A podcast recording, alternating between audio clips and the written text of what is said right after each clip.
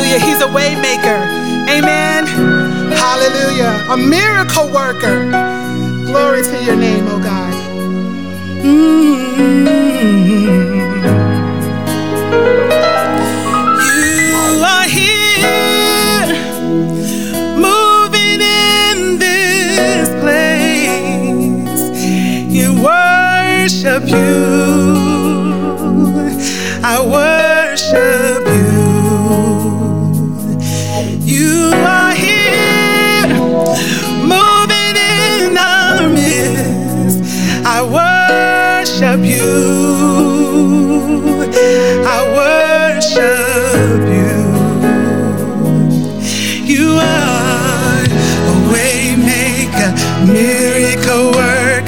Promise keeper, light in the darkness. My God, that is who you are. Anybody know him to be a miracle worker this morning? A way maker, miracle worker, promise keeper, light in the darkness. My God, that is who you are.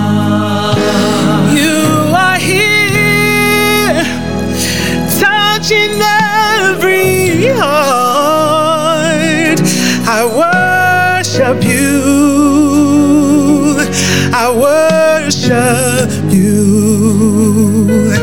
You are here in every heart. I worship you. I worship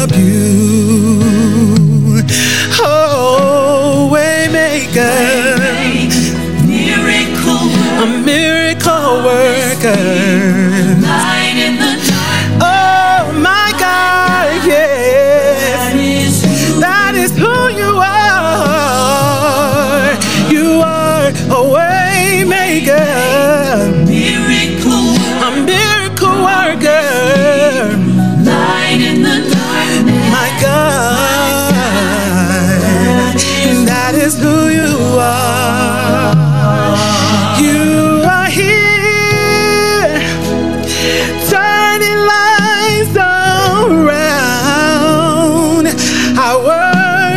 Worship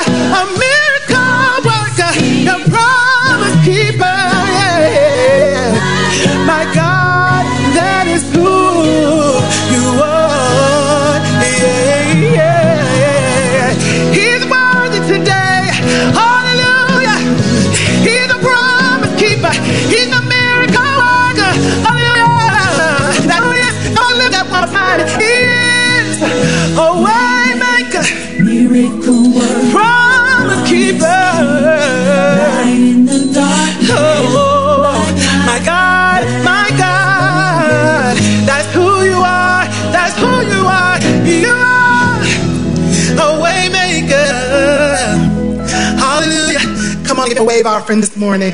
Hallelujah. Hallelujah. Glory to God. Hallelujah. Sorry. Yes. Glory to God. with the right hand of my righteousness. He will strengthen, He will help, and He will uphold. You know, we need to look for more than just a visitation of God. We need to be looking for the habitation of God. The important thing to know is that there's a way to get there. The Bible says that He inhabits the praises of His people. So this morning, before we pray for your needs, and we're going to ask you to come up in just a moment, and we're going to pray for your needs, whatever they may be. But before we do that, let's set the stage and let's invite him in for just a moment. If you'll just go with me and lift your voices for just a moment in praise, let's just praise him for just a minute because he inhabits the praises of his people. Father, we thank you, of all, for who you really are. We can never thank you and praise you enough for who you really are, for you are a mighty God and worthy to be praised. For you are the Alpha and the Omega, the beginning and the end. You are the first and last. You are the King of all kings, are in the day spring, and out of you flows rivers of living water. You're our advocate. You're the way, the truth, and the life. And no one comes to the Father but by you. You're our Savior. You're our Savior. You're our baptizer. We praise you this morning. There is none like you. And we need you every day. And we thank you for meeting with us now and for touching your people and blessing your people. Now, as they come down for prayer, as they come down to be touched, as they come down to stand in for someone else, we thank you that you're here with us. And we praise you for it. And we bless your name in Jesus' name. It's in Jesus' name we pray. If you'll come down now, come down now and let us pray for you.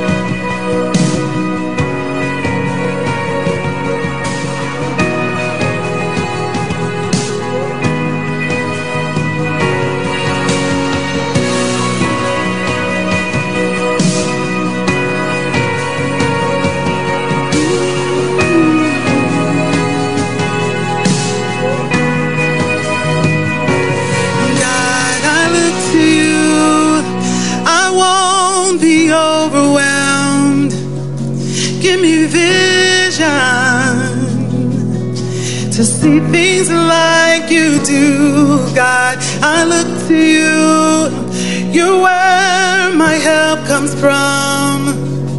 Give me wisdom to know things like you do.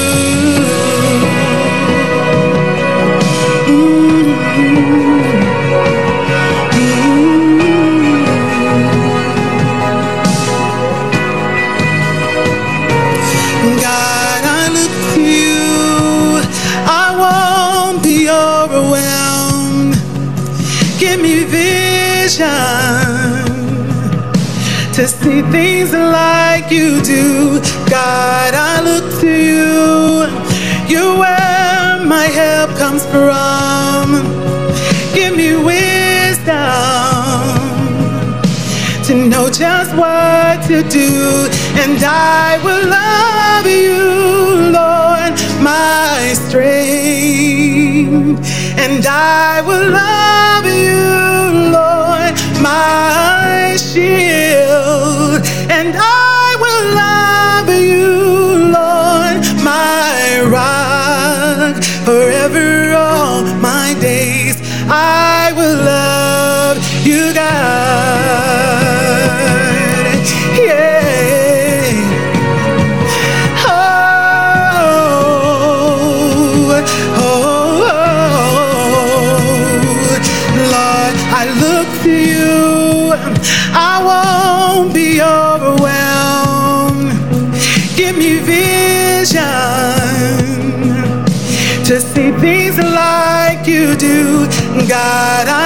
To you. You're where my help comes from.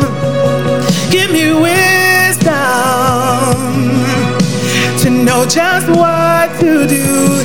And I will love you, Lord, my strength.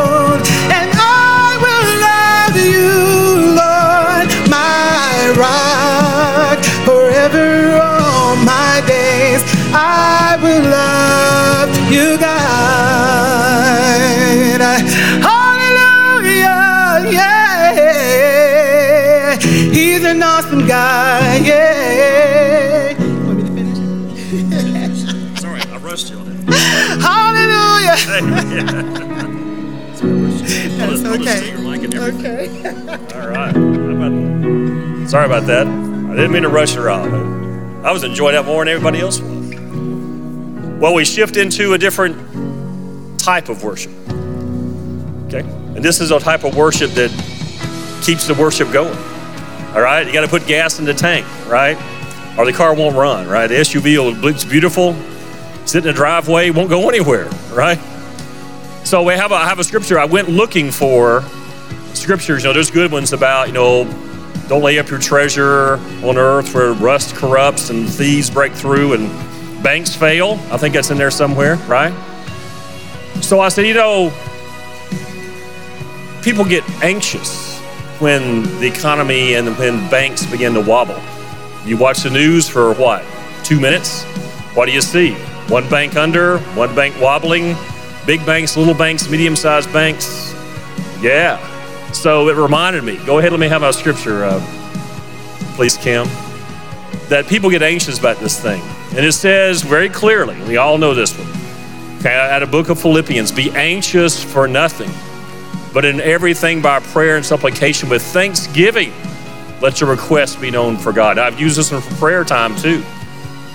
Okay, I think there's one more in there. There we go. And the peace of God, which surpasses all understanding. People say, How can you be so calm right now? Eh, I'm not. But the Lord has let me be calm because my faith is not here. All right? I've lost jobs. All right? I've had mortgage payments due and the numbers don't add up in the account. That, that brings on anxiety. But the faith had to be there. And the Lord has never, ever failed. Never, ever failed. And He will guard your hearts and minds through Jesus Christ. So don't let the devil lie to you.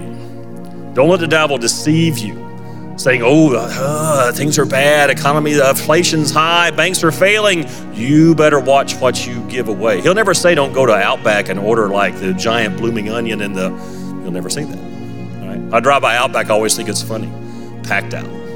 Inflation high, gas is three bucks a gallon, five bucks a gallon if you drive, you know, the wrong kind of machine. right? But the parking lot at Outback is full on the way home because I see it. Mm, the devil will never tell you don't go to Outback and order, but he will say you better you better shape, mm, you better not write, you better not put. Ooh, you're, you're going to trouble. So don't be anxious for that. Say okay, fine. You don't you want me to deduct ten percent? I want to add twenty. Boy, that, that's the end of the conversation right there. He'll, mm, wow, okay, have an opposite effect. He moves on to the next person. So come, keep the doors open, the lights on, the streaming, streaming. Come.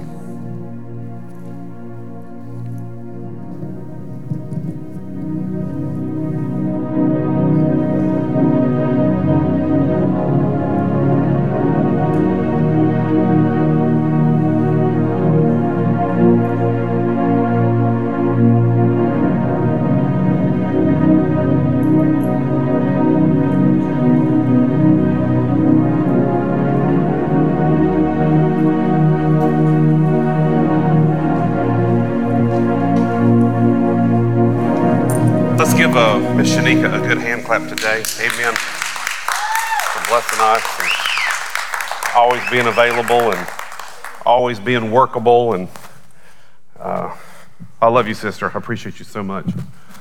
Amen. Hallelujah. Amen. Um, if you got your Bibles, turn with me to Acts chapter 1. We're going to pick up there. We're not going to stay there long. I'm mostly going to quote that Acts chapter 1, verse 8. Hallelujah. Say this with me as we uh, open up the Word of God. Say, I believe. Come on, say it like you mean it. Say, I believe God loves me more than I know, more than I deserve, more than I'll ever understand, more than He loves my in laws. No, okay, we know that's not true. But say, He loves me more, and I'm going to walk in it, and I'm going to share it. Amen. Now say this with me. Say, Heavenly Father, help my mind today. Help my heart today. Receive from your word. Let my eyes see, my ears hear, and my heart receive an indestructible, incorruptible seed from the word of God, and let me never be the same. In Jesus' name, amen. Yeah, in Acts chapter 1, this is, um, we used this last couple weeks, Acts chapter 1, verse 8. And uh, I'm just going to use that. And then we're going to turn to Romans chapter 1. If you want to go ahead and find that, Romans chapter 1, and then a couple things to do. To, I want to say, um, I don't think I brought my phone up here. Did I not? I did not. And I can't get it now. I, uh, I'm, I got to get my phone. Hey, Tony, can you bring my phone or somebody? Uh, I just, if I, if I don't, thank you, sir. Thank you. thank you, brother. Let me do my voice for you. And uh, hallelujah. I, I wanted to thank, um, make sure I get my list out. Uh, we had a work day yesterday, and uh, I think this is everybody. And I, I was so blessed. We had uh, Chris Moore, I'm sorry, Chris Hamby, Scott Moore, Darren Carter, Greg Welburn, Rusty Russell, Tony and Nancy, uh, Barbara Lipsy, um, Henry Young, Michael Lipsy, um, Harold uh, Taylor, and then Jim Weaver. Uh, that doesn't count me, uh, Lisa, and Sarah Beth. But I, I, I thank everybody who showed up and uh, worked hard. And uh, Kimberly Arrett, bless her heart, young girl. You, you, you know, you know you're blessed when uh, somebody that age comes and mops floors instead of sleeping late or doing anything else. And so we got a lot done. Um, I don't know if you can see it outside because it's raining. Um, but my wife actually saw that door on the air conditioning thing, and Lisa's like, ooh. And so I, I, I really going to prophesy that Harold's going to be doing much more woodwork for the church. Can I have an amen? Uh, I, can, I can see that's probably going to happen, but you, you, got, you got skills, brother, and you did a beautiful job. In fact, the other door was actually just planked. I mean, he's got trim. I've never had a, a door on a fence with trim. He put trim on it. I mean, the way he cut it and stuff. It looks great. It looks great. I mean, I'd have just thrown wood up there. Can I have an amen? You know what I'm saying? I wouldn't even thought of that. So I, I thank y'all. I bless y'all. And it, it means so much. And um, amen. Acts chapter 1, verse 8. This is a um, familiar passage. We've been reading it the last couple of weeks, but I want to use it again as a kickoff. But you shall receive power when the Holy Spirit has come upon you, and you shall be, be witnesses to me in Jerusalem, all Judea and Samaria, and to the end of the earth.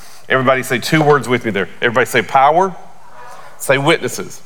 Now, that word power is exactly the same word we're about to read in a moment. Um, know, who in here knows when you have power, you should want to use it to help someone else? Um, I used to, I, I remember watching a David Letterman uh, show years ago. There was a kid on there about 10 years old. He had already graduated high school I think he was in his second or third year of college, um, you know, to get his, I mean, I mean he was not, it, he hadn't gone to college for three years. He had already, like within a year, gone through three years of college. He was about to graduate and then get his PhD in something. And I mean, it was impressive. This kid's like 10, 11 years old. And he was real, he was real quirky. You know what I'm saying? Any kid like that's going to be a little quirky. And, uh, the interviewer Letterman, he asked him, he said, what, what do you want to be? He said, Well, first of all, I want to be a biochemist and discover cures for diseases. And he said it very, you know, profoundly. And he goes, And secondly, I want to get a political degree. And Letterman goes, So you can be the president of the United States? He goes, Yes, I do. I mean, he was just very adamant. And I never will forget this. Letterman leaned over the, the desk and he said, Son, make me a promise. And he said, What? He goes, That you will use your powers only for good. And made the little joke kind of like he's a Marvel hero. But who in here knows that if you do have power, you should want to use it for good? Whether that is judicial power or legislative power or executive power or even atomic power, whatever power you have, you should always use it to do good. And where we get, we were talking about earlier today, just on a, on a side note, when you have people in leadership who, do ha- who have a wrong heart and a wrong motive, that's when you get problems. It's great when you have a benevolent king or a good dictator. But who in here knows when you get the next guy, we don't know if he's good or bad, yeah, things can change. And so you got to have people who with the right power. So we've been ministering the last couple weeks about the power uh, and the ministry of the Holy Spirit in our life, being filled with, full of, speaking with other tongues, and, and letting the power of God manifest. But it says, when you will be witnesses. Everybody say witnesses. Now, who in here knows everybody should be a witness? Everybody should be a loving witness. Everybody, say it with me. Everybody should be a witness. And everybody should be a greeter. Everybody should be a, be, be a, be a, a lover of humanity. Every, everybody should be that. And sadly, who in here's ever met Christians who did not make you want to be a Christian? Hold your hand up. I did not want to be like a bunch of Christians I grew up with. They were uh, sour pusses. They were. Uh, ugly. Can I have an amen? I mean, um, the women didn't wear makeup, the men didn't use deodorant. I didn't want to be around any one of those groups. Can I have an amen? Especially in the summertime. Have you ever met those people who didn't believe in deodorant? Anybody? You know, that, that, that was ungodly. Thank God for baths and deodorant. Amen. And so, you know, but we're supposed to be witnesses, and we should be that. And we, should, we thank God we've been given the power to do that. Who in here knows many times it is a overcoming the flesh to do it because it takes us out of our comfort zone. Sometimes we are persecuted. Who's ever been mocked for the gospel?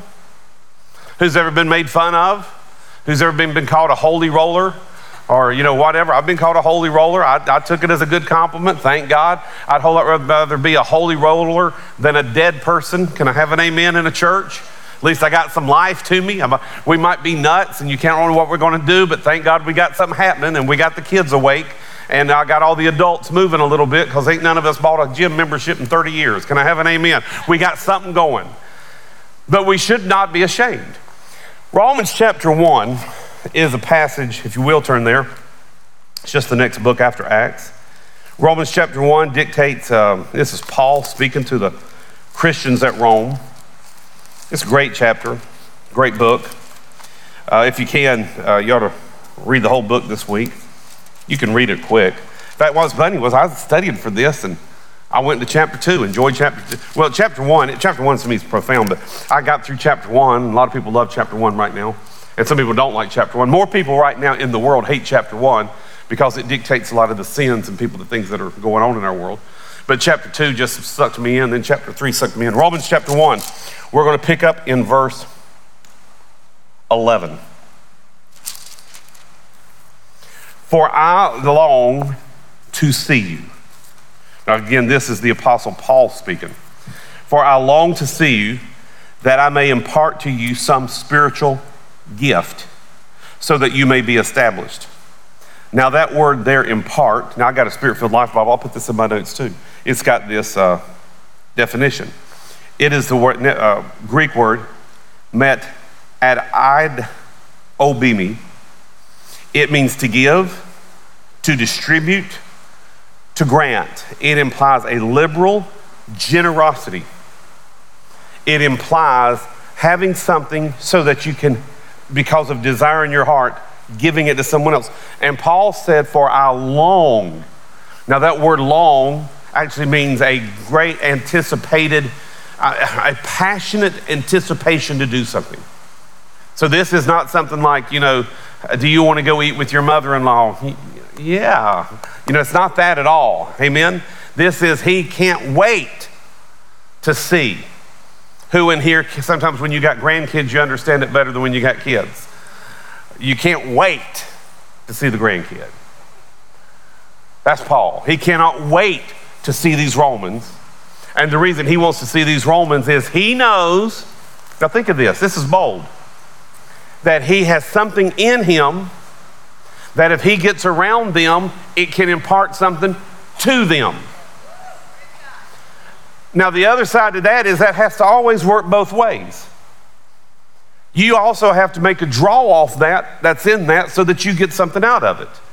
If not, you'll miss it. Who's ever been around somebody that you discounted and they later turned out to be profound? And you regretted that you dissed them when you should have supported them. I grew up right outside of Charlotte. Who remembers Randy Travis? Country singer. Well, he was from the other side of Charlotte. Randy, uh, I remember hearing people who knew him and where he came from, and they, I knew people who knew him when he was a kid. They said his family never supported anything he did. Never. Here he is playing his little bit guitar, singing, nobody no support. Well, guess what he did when he made it? He didn't remember them either. Don't you know they wish they had had something to impart? They didn't look at it that way. But when it comes to spiritual things, two things here. The Holy Spirit gives us something to impart. You ought to be just as adamant as Paul is that you have a gift in you that you can impart to somebody because you do. The Bible says every one of us are members in particular. Every one of us has a part. Not everybody has the same part. Thank God, everybody doesn't have the same part. If everybody was me, we'd be killing people. Can I have an amen? Sometimes I, I, honest to God, think I have mercy. I really do have mercy in here. And I looked at Lisa, Pastor Lisa, this is 25 years ago. I said, I'm full of mercy. She says, You're full of something, but it ain't mercy. I said, I am full of mercy. I said, I'm, I said, she goes, You are not full of mercy. I said, I am. I said, I'm saying what I'm saying because I'm trying to help them. I said, I, I'm not trying to hurt them. She says, Well, it don't come out sounding merciful. I said, But that's what they need. But who in here knows? And sometimes they need that. But other times you need somebody who's going to cry with you and laugh with you and encourage you and let you just talk. But who in here knows that at the same time, the Holy Spirit can give us the power to minister in whatever way we have? And Jesus even said, you know, we have to weep with those who weep and mourn with those who mourn. We can all do that. You have something to impart. That's a whole different dynamic when all of a sudden you look at it. I, I, actually mean it sometimes. I, I feel this way. I used to hear preachers say this, and I thought, well, man, that's kind of arrogant. I had a pastor say one time, we were talking about a situation, He goes, I wish I could spend time with that guy. He goes, I could help him. And I remember being a young preacher thinking, well, man, aren't you arrogant to think that just by being with them, you could help them? Well, guess what? I've been around people. If I could have stayed around them long enough, I could have helped them. And that's what Paul is saying. I have that I may impart some spiritual gift. Now, that word gift there is where we get the word charisma from. It actually is the Greek word for, for charis, and then it goes to charisma. So it means actually like a supernatural impartation. It originally in ancient times meant like when the gods have shined upon you and graced you with the gift. That's good. And that's actually that same meaning because it means when God has shined upon us and graced us with the gift. You have a gift. Everybody has a gift. So, one of the things that Satan wants to undo right now, especially in younger lives, is undermine them and tell them that who God has made them is not right. If you were somebody else, you'd be happier. Social media has done it terrible. If you had this type of skin and this type of body, you'll be happy. But yet, God has said everyone, in particular in the church, and the Bible says, in the, the psalmist said, I am fearfully and wonderfully made. Can I have an amen?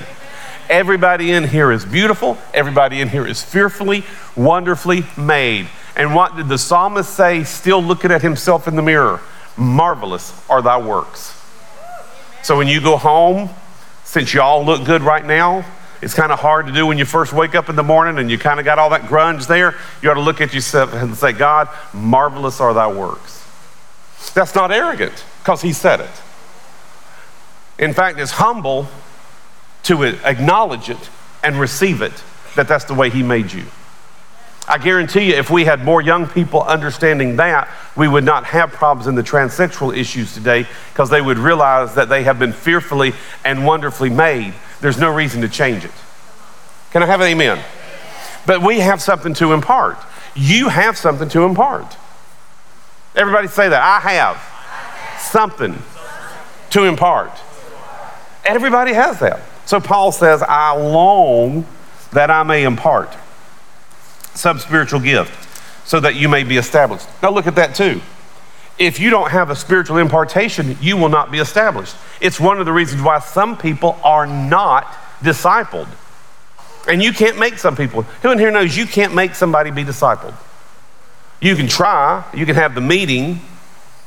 I heard a guy say one time, he says, Man, I started going, he said, um, you say? He says, he goes, I was an alcoholic. He goes, I didn't know I was an alcoholic until I started going to the meetings. And I said, Well, what did you do? He said, Well, I quit going to the meetings so I wouldn't be an alcoholic. I said, What, like, did you keep drinking? He goes, well, I drink more than ever then. He said, But, I, but at least I wasn't an alcoholic. Who in here knows that just because you don't go to the meetings, it might not change a lot of things? Thank God for Alcoholics Anonymous. I don't agree with one part of it because they make you all, they want to identify for life as an alcoholic. I don't agree with that. I believe there's deliverance through Jesus Christ. But on the other side, thank God it gives people help. And I'm for anything that helps people. If it helps them, thank God for it. But you know what? You know what the discipline is? Going to the meetings. I like that about it. Go to the meetings. I wish more Christians had that attitude. I thank God for everybody here today because you came to the meeting. As a pastor, I stole this from Dr. Frederick K.C. Price, a great man of God who I always respected. And he said people would come up to him and his church and say, Well, can we meet for counseling? He said, No, I don't do individual counseling. His church ran like 12,000. But this is a good policy. He says, I don't do individual counseling. He says, I do, however, hold group therapy once a week. And if you'll come to group therapy for 90 days, I'll then meet with you. Well, group therapy met Sunday morning at 10 a.m. Can I have an amen?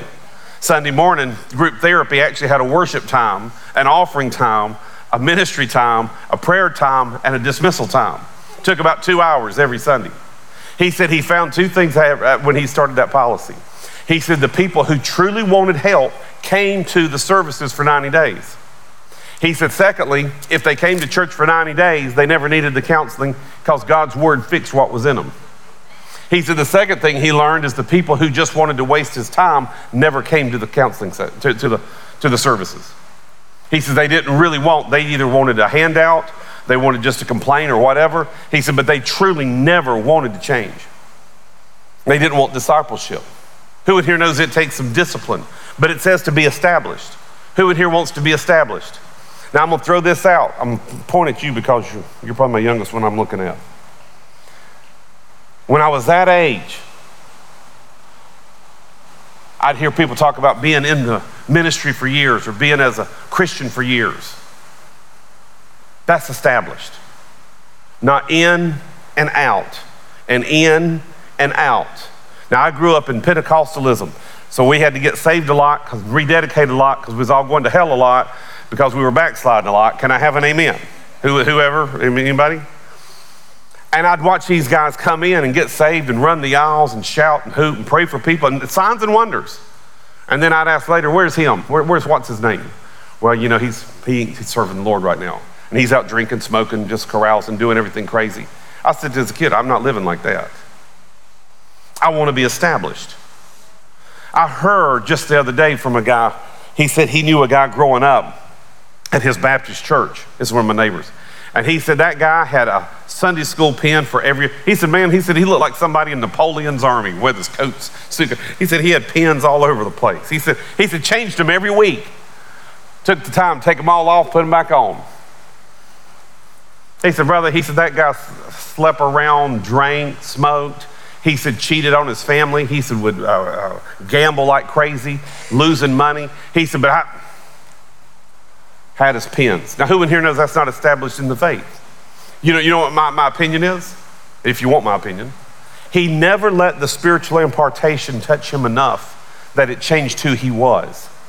Because who in here knows going to church don't make you a Christian any more than sitting in the garage makes you a car or sitting in the car makes you a car? You have to let that imp- impress upon you For I long to see you, that I may impart to you some spiritual gift that you may be established. That is, that I may be encouraged together with you by the mutual faith both of you and me. Verse 15. You can read 13 and 14 later. It basically just Paul is saying that he's a debtor to both Greeks and Jews, uh, or Greeks and barbarians, to wise and unwise, and there's really uh, no, no, you know, that he's thanking that. Verse 15 says, So as much as is in me, I am ready to preach the gospel to you who are in Rome also. For I am not ashamed of the gospel of Christ, for it is the power of God to salvation for everyone who believes, to the Jew first and also to the Greek. And everybody say amen. So Paul said he is not ashamed. Now, that word ashamed actually means, uh, it just basically means shame, but, it, but it, it implies having a reason for shame. Now, who in here knows there ain't a reason at all to be ashamed of Jesus? He is the only one who's ever come back from the dead. He is the only one who's the same yesterday, today, and forever. He is the only one who's the Alpha and Omega, the beginning and the end. Can I have an amen? He is the Son of God and should not be. I mean, there's no reason to ever be ashamed of that and he's not ashamed of the gospel of Christ. And what I think is impressive is it is the gospel of Christ is, let's read, stop again. The gospel of Christ for it. What is the it? What is the it that is the, God, the power of God to salvation? What is the it? It is the gospel. In fact, we can find in Acts where it says that um, he went and in Samaria preached, Philip went and preached the gospel. He preached the good news. What is the gospel? That Jesus saves, Jesus heals, Jesus delivers, Jesus set free, Jesus baptized the Holy Spirit, Jesus says you don't have to die on this earth. In, in, in, in, sin, Jesus says that you can have an incorruptible body. Jesus says that you can have an eternal life. Can I have an amen? That is the gospel. And in fact, if you only preach part of it, that's not the gospel. A lot of times people just preach part of it. He's a savior, or he's a deliverer, but who in here knows that he's still a baptizer in the Holy Spirit? He's still a soon coming king. You have to preach the whole gospel. And that is the power of God to salvation for everyone who believes. Now, that word power, and this is where I'm getting at to mostly, is the same power that we read from Acts 1 8, Greek wise. It is the word dunamis or dunamis. And it means, you know, most people like use the, the you know, dynamo, or that's where we also get the word uh, dynamite, which I like. But I've got this definition I thought that I thought was uh, impressive to me. Maybe not you, but blesses me. it implies, and this is from a more ancient Greek perspective, the size of a great army ready to go to battle. There's always that resi- resident in you. That power is in you, not only by the Holy Spirit, but here it is the power of God. The gospel brings that power to you in every situation. Again, let's read it. It is the strength of a whole army waiting to be released. I've been, um, I love history. And uh, I've been reading uh, these. So, so when I don't, when I take times off from reading, I sometimes read what I call fun stuff to get my speed back up. Does that make sense? So sometimes it might be a novel, but, right here I'm reading this history book. And um, it's about all these different battles, and it's great. I mean, I'm in my head, I'm, I'm on the ramparts defending the castle. Can I have an amen? You know, I am I'm, I'm enjoying this. Um, what's amazing, though, is, uh, and this is, these battles were fought a couple hundred years ago almost. Um, so they didn't have, you know, good intelligence. Uh, everything was horse and buggy, uh, muskets, and, you know, all for a single action John Wayne Western revolver in that day where you could reload. Now, they're, you know. I'm shocked at the stuff they would do knowing there were overwhelming odds against them. Sometimes four to one, sometimes eight to one.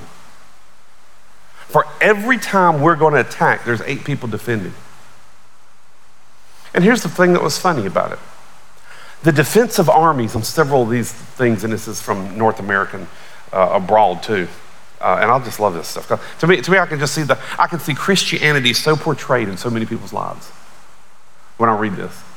You've got a guy who's who's who's attacking, who sometimes is at odds four to eight times down.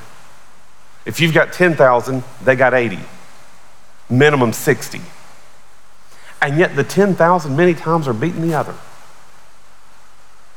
And then on the other side, you got this other army that has 80. I think where I was at what, the other day, uh, just a couple days ago, they had 105,000 men to 45,000 men. That's two to one odds. A little better than two to one. 105,000 men, and they wouldn't attack had more than enough men to wipe the enemy off the face of the earth and destroy it and end that war and wouldn't attack. Why? They did not have any confidence in the power, the authority over them to do it. The generals didn't have authority from the, the executives. The executives didn't give authority to the generals. The generals didn't sometimes give it to their subordinates. And after a while, the men didn't have any hope. Again, sometimes in certain battles, as much as four or eight to one, and yet they still wouldn't act. They had no confidence in belief of the power of the army that they had. Now, I know history enough to know where I'm at in this story and where I'm going to go. They eventually get a commander, and that commander had conviction that he could win, and he won. He actually won within a year after fighting the, the nations of that battle for three or four years. Power, conviction. So I want to challenge you today. Jesus is Lord over your life. I've always said it. He's, a, he's Lord over my life, over my wife, over my kids. Can I have an amen? He is Lord. He is my healer. He is my deliverer. He is my baptizer in the Holy Spirit. Therefore, I have a great expectation that when I'm around other people, I have something to impart because there is power in me. There is power in you.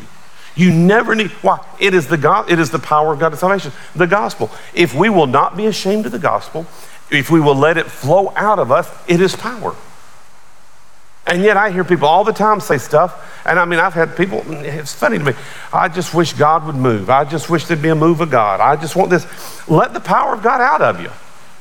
Start praying for people. Start witnessing to people. Share the gospel with somebody. Find somebody. I think it was Dwight L. Moody one one time, for a while, actually won one person to the Lord every day. But he would pray every morning, God, send me somebody. And one night he almost missed it. And he went to some park bench dejected and defeated. So I guess I ain't gonna make it today. And some guy sits down to him like quarter to midnight and he immediately hit him up with the gospel. Now, I, t- I was in a, we, we, me and Lisa were in a Chick fil A eating Jesus chicken the other day. And we're about to uh, ring up for something. And the woman made some comment. And I said, uh, I like that. I said, No, I don't like that. I said, I'm not going to lie about that. And Lisa looked at me. I said, I'm not lying about that. I said, honey, I ain't going to hell over that. I said, if I'm, I said, I ain't going to hell for that. I said, in fact, I said, I'm, I'm going to heaven. I started just talking. I said, I'm going to heaven. I said, I believe in Jesus. Jesus is Lord. I just, she started, she goes, she, she actually started laughing because the way I said it to her. And she goes, that's right. That's right. In fact, but then I saying it loud enough so I can hear everybody else watch. I, you know, because there's other people. I want them to hear it. Don't be ashamed. I said, I'm not going. I said, in fact, she said, what name should we give your order? I said, call me the saint. Lisa looked at me and she goes, that's a step of faith right there, said brother. I said, easy, sister, easy. And the woman started laughing. I said, you know what? Why not say that? Why not say that? If we have conviction of power. Now, again, you know, I know why we get all messed up sometimes. And this, let me throw this. If you ever fight something for a while, the conviction of power leaves you because it gets tired fighting a fight. That's the part about reading some of these battles that always amazed me. There was one battle, this what the, they left the battle, this one, one army, and they were so dejected. And then this other guy came up who was their leader, who had never won anything, but they liked him. The moment he rides up, they all start clapping. And he leads them to a defeat about six weeks later. Don't you think we ought to be happy for the guy who knows how to win? Can I have an amen? But at least, thank God, they got fighting again. At least they had some ins- inspiration. I to tell you, you got to have the power, and you got to believe you got it. I was preaching in New Jersey one time. There was a guy, and he was the his name was Frank. He was about this. He's good. He was really short guy, stocky, real built. He had gone to Purdue University. Just a great guy all Italian. He had that kind of face and beard. It's like, and he'd grow a beard within you know, four minutes or something. He, you could just tell had that huge face and great guy. We got talking one time, and we got talking about size and stuff, and I told him, I said, when I was a kid, I said I was real short and, and real fat. And then in high school, I grew out of it. And I said, but in here, I was always a fat kid. We got talking about self image and how we overcame it, and if we ever overcame it. And we got just joking. All of a sudden, he looked at me, he said, well, he goes, I know I'm short. He said, But I've had to fight all my life. He said, But I learned I can talk myself out of a fight a whole lot easier than I can get it. Uh, uh, it's sometimes harder. He said, I can get into a fight a whole lot easier than talking my way out. He goes, But I realize if I talk right, I can get out of a fight. So we got talking about talking tough. And I know I've told this. Luke looked at me one day and he got down ready to go. I said, You want to wrestle? Come on, come on. I said, We'll wrestle if you want to. I said, I'm ready. I said, I am ready to go. I said, I'm going to tell you something, Luke. I said, there's going to be a day when I'm an old, gray, feeble man, and you will be able to do whatever you want to with me. And I said, I pray and hope that you're a good son and treat me right. I said, but I'm going to tell you something right now. This is not that day. I said, so if you want to, and I did like that jerk that he ran out of the room and ran up the stairs. He was 16 years old. I sometimes wonder if he could have took me. I'm going to say no because I'd have fought dirty. Can I have an amen? I'm not going to fight. It's a fight. There ain't no rules in it. You shouldn't do that. Yes, you should. You should win. Can I have an amen? I'm going to hit you with the bat if I have to. Amen. One time when I was little, my grandmother made me mad. I was riding in the car. I had a wooden crayon box. I chunked that thing the, from the back seat and hit her in the back of the head. Can I have an amen? I found out later that was not the wisest thing I should have done. I needed something from my mother's beating that I took, and I well deserved it, should have got it, and everybody say amen. But you don't fight fair, not with the devil at least. So you got to have that power. You got to have that belief. Now, I'm to say this again. When you go through hard times, and I know some people in here have gone through some things for years, you got to keep it up. Smith Wigglesworth, who I love to read about, does anybody know who I'm talking about? Smith Wigglesworth? Great man of God, lived in the 18, late 1800s, 1900s, died in the 40s, late early 40s. Um, they asked Smith Wigglesworth one time, they said, talking about being established and having something to impart, they asked him one time, they said, How often, how long do you pray? He goes, I never pray more than 30 minutes at a time. Wow. He said, But I never go more than 30 minutes without praying. So that meant he always stayed in a constant state of prayer. Well, I can't do that, brother. I'll have to work. An attitude of prayer is not determined by how long you sit at the altar. It's a condition of heart and posture of who you are to Him. Can I have an amen?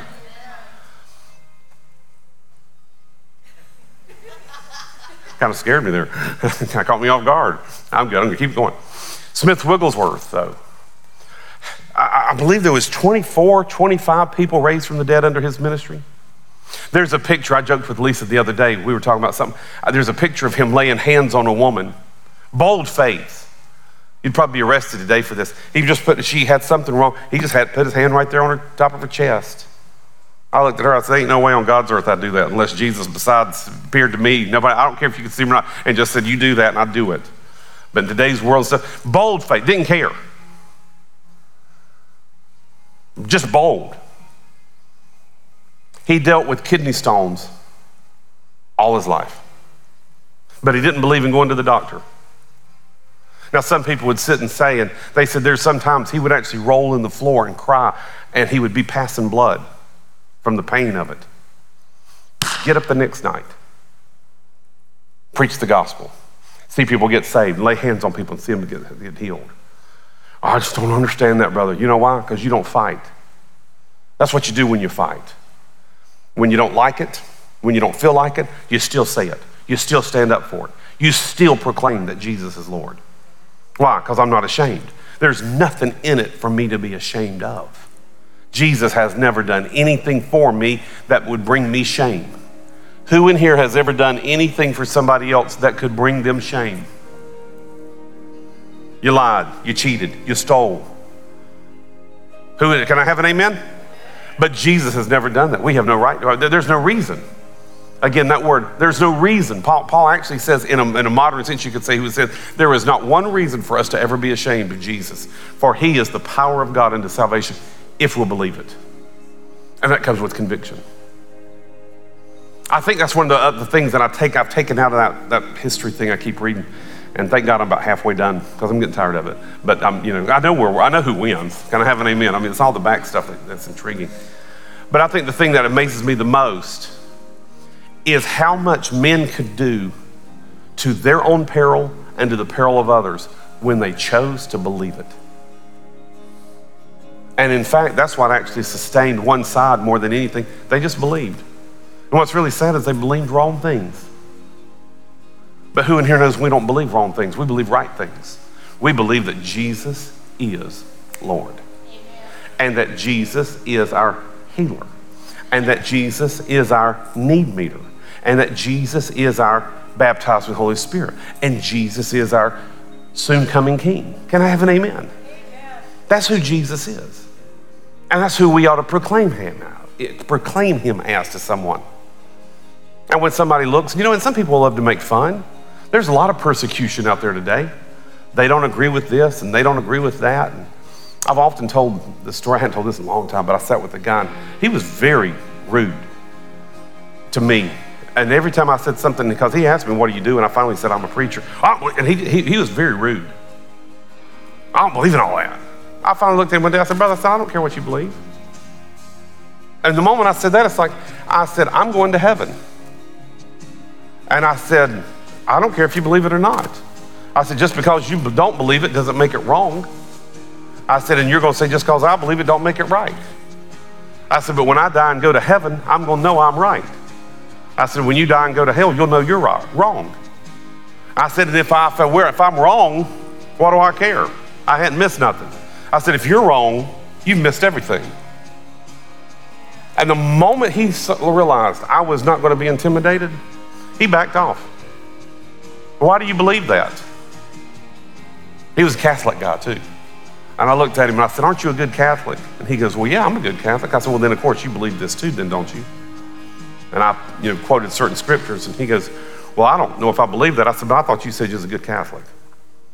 I said, Good Catholics believe the Bible, don't they? Well, he finally shut up. Can I have an amen? In fact, he actually chased me through an airport with his business card saying, Call me next time you're in town. I don't think so. Can I have an amen? I've just been berated by you for an hour and 45 minutes. Why would I want to be with you? Can I have an amen? Yeah, I said, but, but I, I was thankful. Got to pray with him, got to encourage him. Why? Because I got power. You've got power. Everybody say, Power is in me, the size of an army, waiting to be unleashed. Can I have an amen? But that applies not only personally, but it applies to other people. So don't be afraid to let that power out on somebody. Encourage them. I saw, I saw this one time and I was, um, I used to not be an outgoing guy. I, I mean, you may find that funny, but I really wasn't. I mean, I, I, I could if I felt very comfortable. But I'm with my brother in law one day. We walked into a golf shop. And he looked at the guy and he goes, Hey, man, we need a large bucket of balls right here. We need two buckets and stuff. And, he goes, and I thought, Man, he must know them people. So we went somewhere else. And he looked at the waitress. He said, Thank you, sister. Appreciate you so much. He, he, he just, he looked at, you know, Joni, appreciate it so much. He saw her name. I thought, man, my gosh, does he know everybody in Richmond, Virginia? I mean, I mean, I mean, is he a mover and shaker? Is he, you know, the, the greatest young men of, of Richmond, Virginia? I finally realized that's who he was. I said to myself, if he can walk with power like that with people he don't know, I can walk with power in the gospel of things I do know. So I just at least started doing what he would do on those other situations. I just walk into the room now. I just act like I know everybody and take it over. And I've walked out and people go, Well, why would you, do you know any of them people? No, I don't know anybody of them people. Well, they were real nice to you. I said, Well, I acted like I knew them and I acted like I liked them. Why? I got power. The power of Christ to love them and to bless them. Me and Lisa ate dinner the other night and I looked at this girl and I, I, all of a sudden, wait, I got talking. I probably spent 30 minutes telling her how to do college so she wouldn't get messed up and cheated. Because a lot of kids are doing college, you know, they want to transfer. You, you can get cheated on transfers. You, you, you got to watch that. And so I said that, and she looked at me and she goes, Thank you for taking time for me. I said, Well, honey, all my kids are grown up. I got to have kids to raise. I said, I'll see you next Tuesday night here at 9 o'clock or something. She, she just laughed or something. But then I looked at her, I said, Where do you go to church? And she said, Well, I don't go to church. Well, I didn't have a green card, but I did have a business card. I whipped it out. I said, Well, honey, I said, I want you to come visit my church. I said, We'd love to have you. Can I have an amen? Look at somebody and say, Power. Say, I got some power.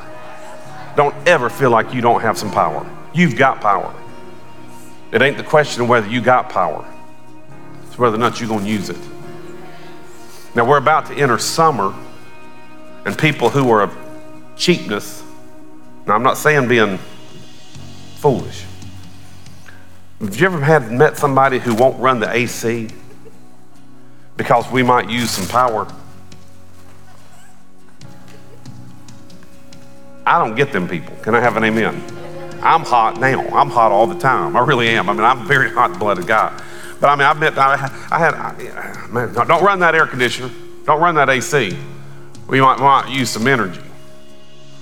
I wonder why people won't come over here because it's 180 degrees. Can I have an amen? We're dying. My grandmother would do that. Never had AC. Wasn't going to pay for it. Grew up in the Depression. We ain't going to waste money on that air conditioner. We can just sweat. Well, that's a fun day for a kid. Can I have an amen? That's even a worse day for, a, for an adult. All their makeup's running down my mom's face and sweat, hair ringlets in the back, just wet. South Georgia, Hazlehurst, Georgia, hot. Hazlehurst, Georgia is about eight feet above the pits of hell. Can I have an amen? As far as temperatures, that's about as, if you've ever been to Hazlehurst, Georgia, Jim and Anna we've been to Hazlehurst, Georgia. Uh, Hazlehurst, Georgia is terrible. Have the ability to release that power. Can I have an amen? Father, we thank you so much in Jesus' name for your goodness.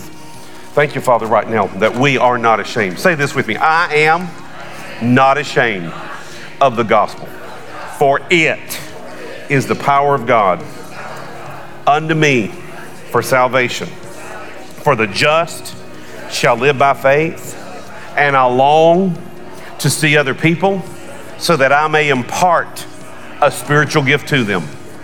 And I will do my part to share that part so they can become a part of the body of Christ and be established in Jesus' name. And everybody say amen. With every head bowed, right now, if you're online or if you're in here and you'd say, Pastor Chris, I don't know Jesus as the Lord of my life. I've never made him the Lord of my life.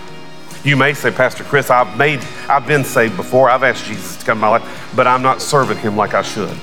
If that's you in person or online, you can either raise your hand here or you can send us an email at info at gracesummitchurch.org and we want to pray with you. We just want to believe for God's grace to overflow, uh, overflow in your life and flood your life so that you can receive a spiritual impartation and be established walking daily with Him in Jesus' name. Just as an act of faith, let's all pray this with whoever would pray that on video or in person. Say, Heavenly Father, I proclaim that Jesus is my Lord and I give him my life. Father, take my life. I lay it before you. I ask you, let your son's blood wash my life and make me clean. And you said it would, that my sins, though they be scarlet, they are washed white as wool. I thank you, Father, that I am saved and that Jesus is my Lord, and I have power to be a witness and share the gospel. In Jesus' name, I am more than a conqueror through Jesus Christ. I am anointed to win, empowered to prosper, impossible to curse in Jesus' name. And everybody say amen. Give me a good amen. A Couple things. Uh, I'm going to be at the info table as you leave, passing out little stacks of cards. Um, that's all we have left. We got two weeks to Easter. I would encourage you to take a stack with you and pass them out. Um, uh, become obnoxious with it uh, if you need to. Uh, if, and it's amazing what one level of obnoxiousness is to us is usually not somebody else. Um, I'm not saying to be obnoxious to somebody, but make, make sure you get stirred up to do it. Uh, put them in your neighbor's mailbox, um, put them under somebody's windshield wipers at the grocery store. Uh, if you don't, if you if you are, I've met people who don't want to do that because you know what if I get sued for messing up their car? Just you don't even have to touch their car really. You can just hit it and shimmy it right under the windshield wiper blade and then leave. You did not touch their car. The car touched their car they can sue the card. Can I have an amen? Okay.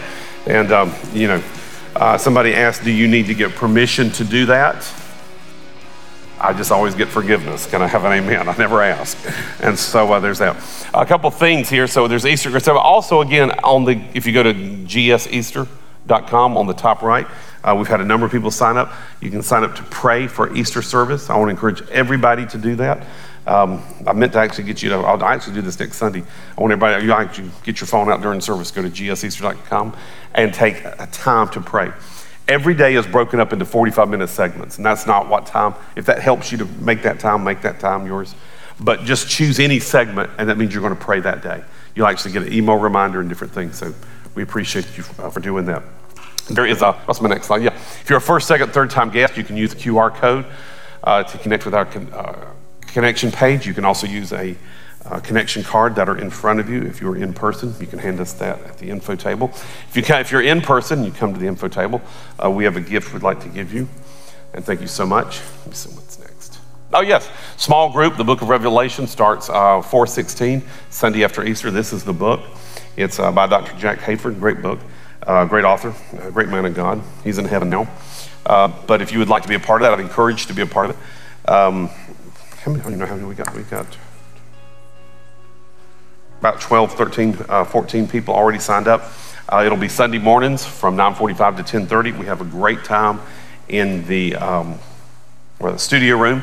It's uh, some some Sundays it can get really tight. Today with the rain, it was a little little more uh, open. But I want to encourage you to come. You'd like to be a part of that. And then let's see what's next.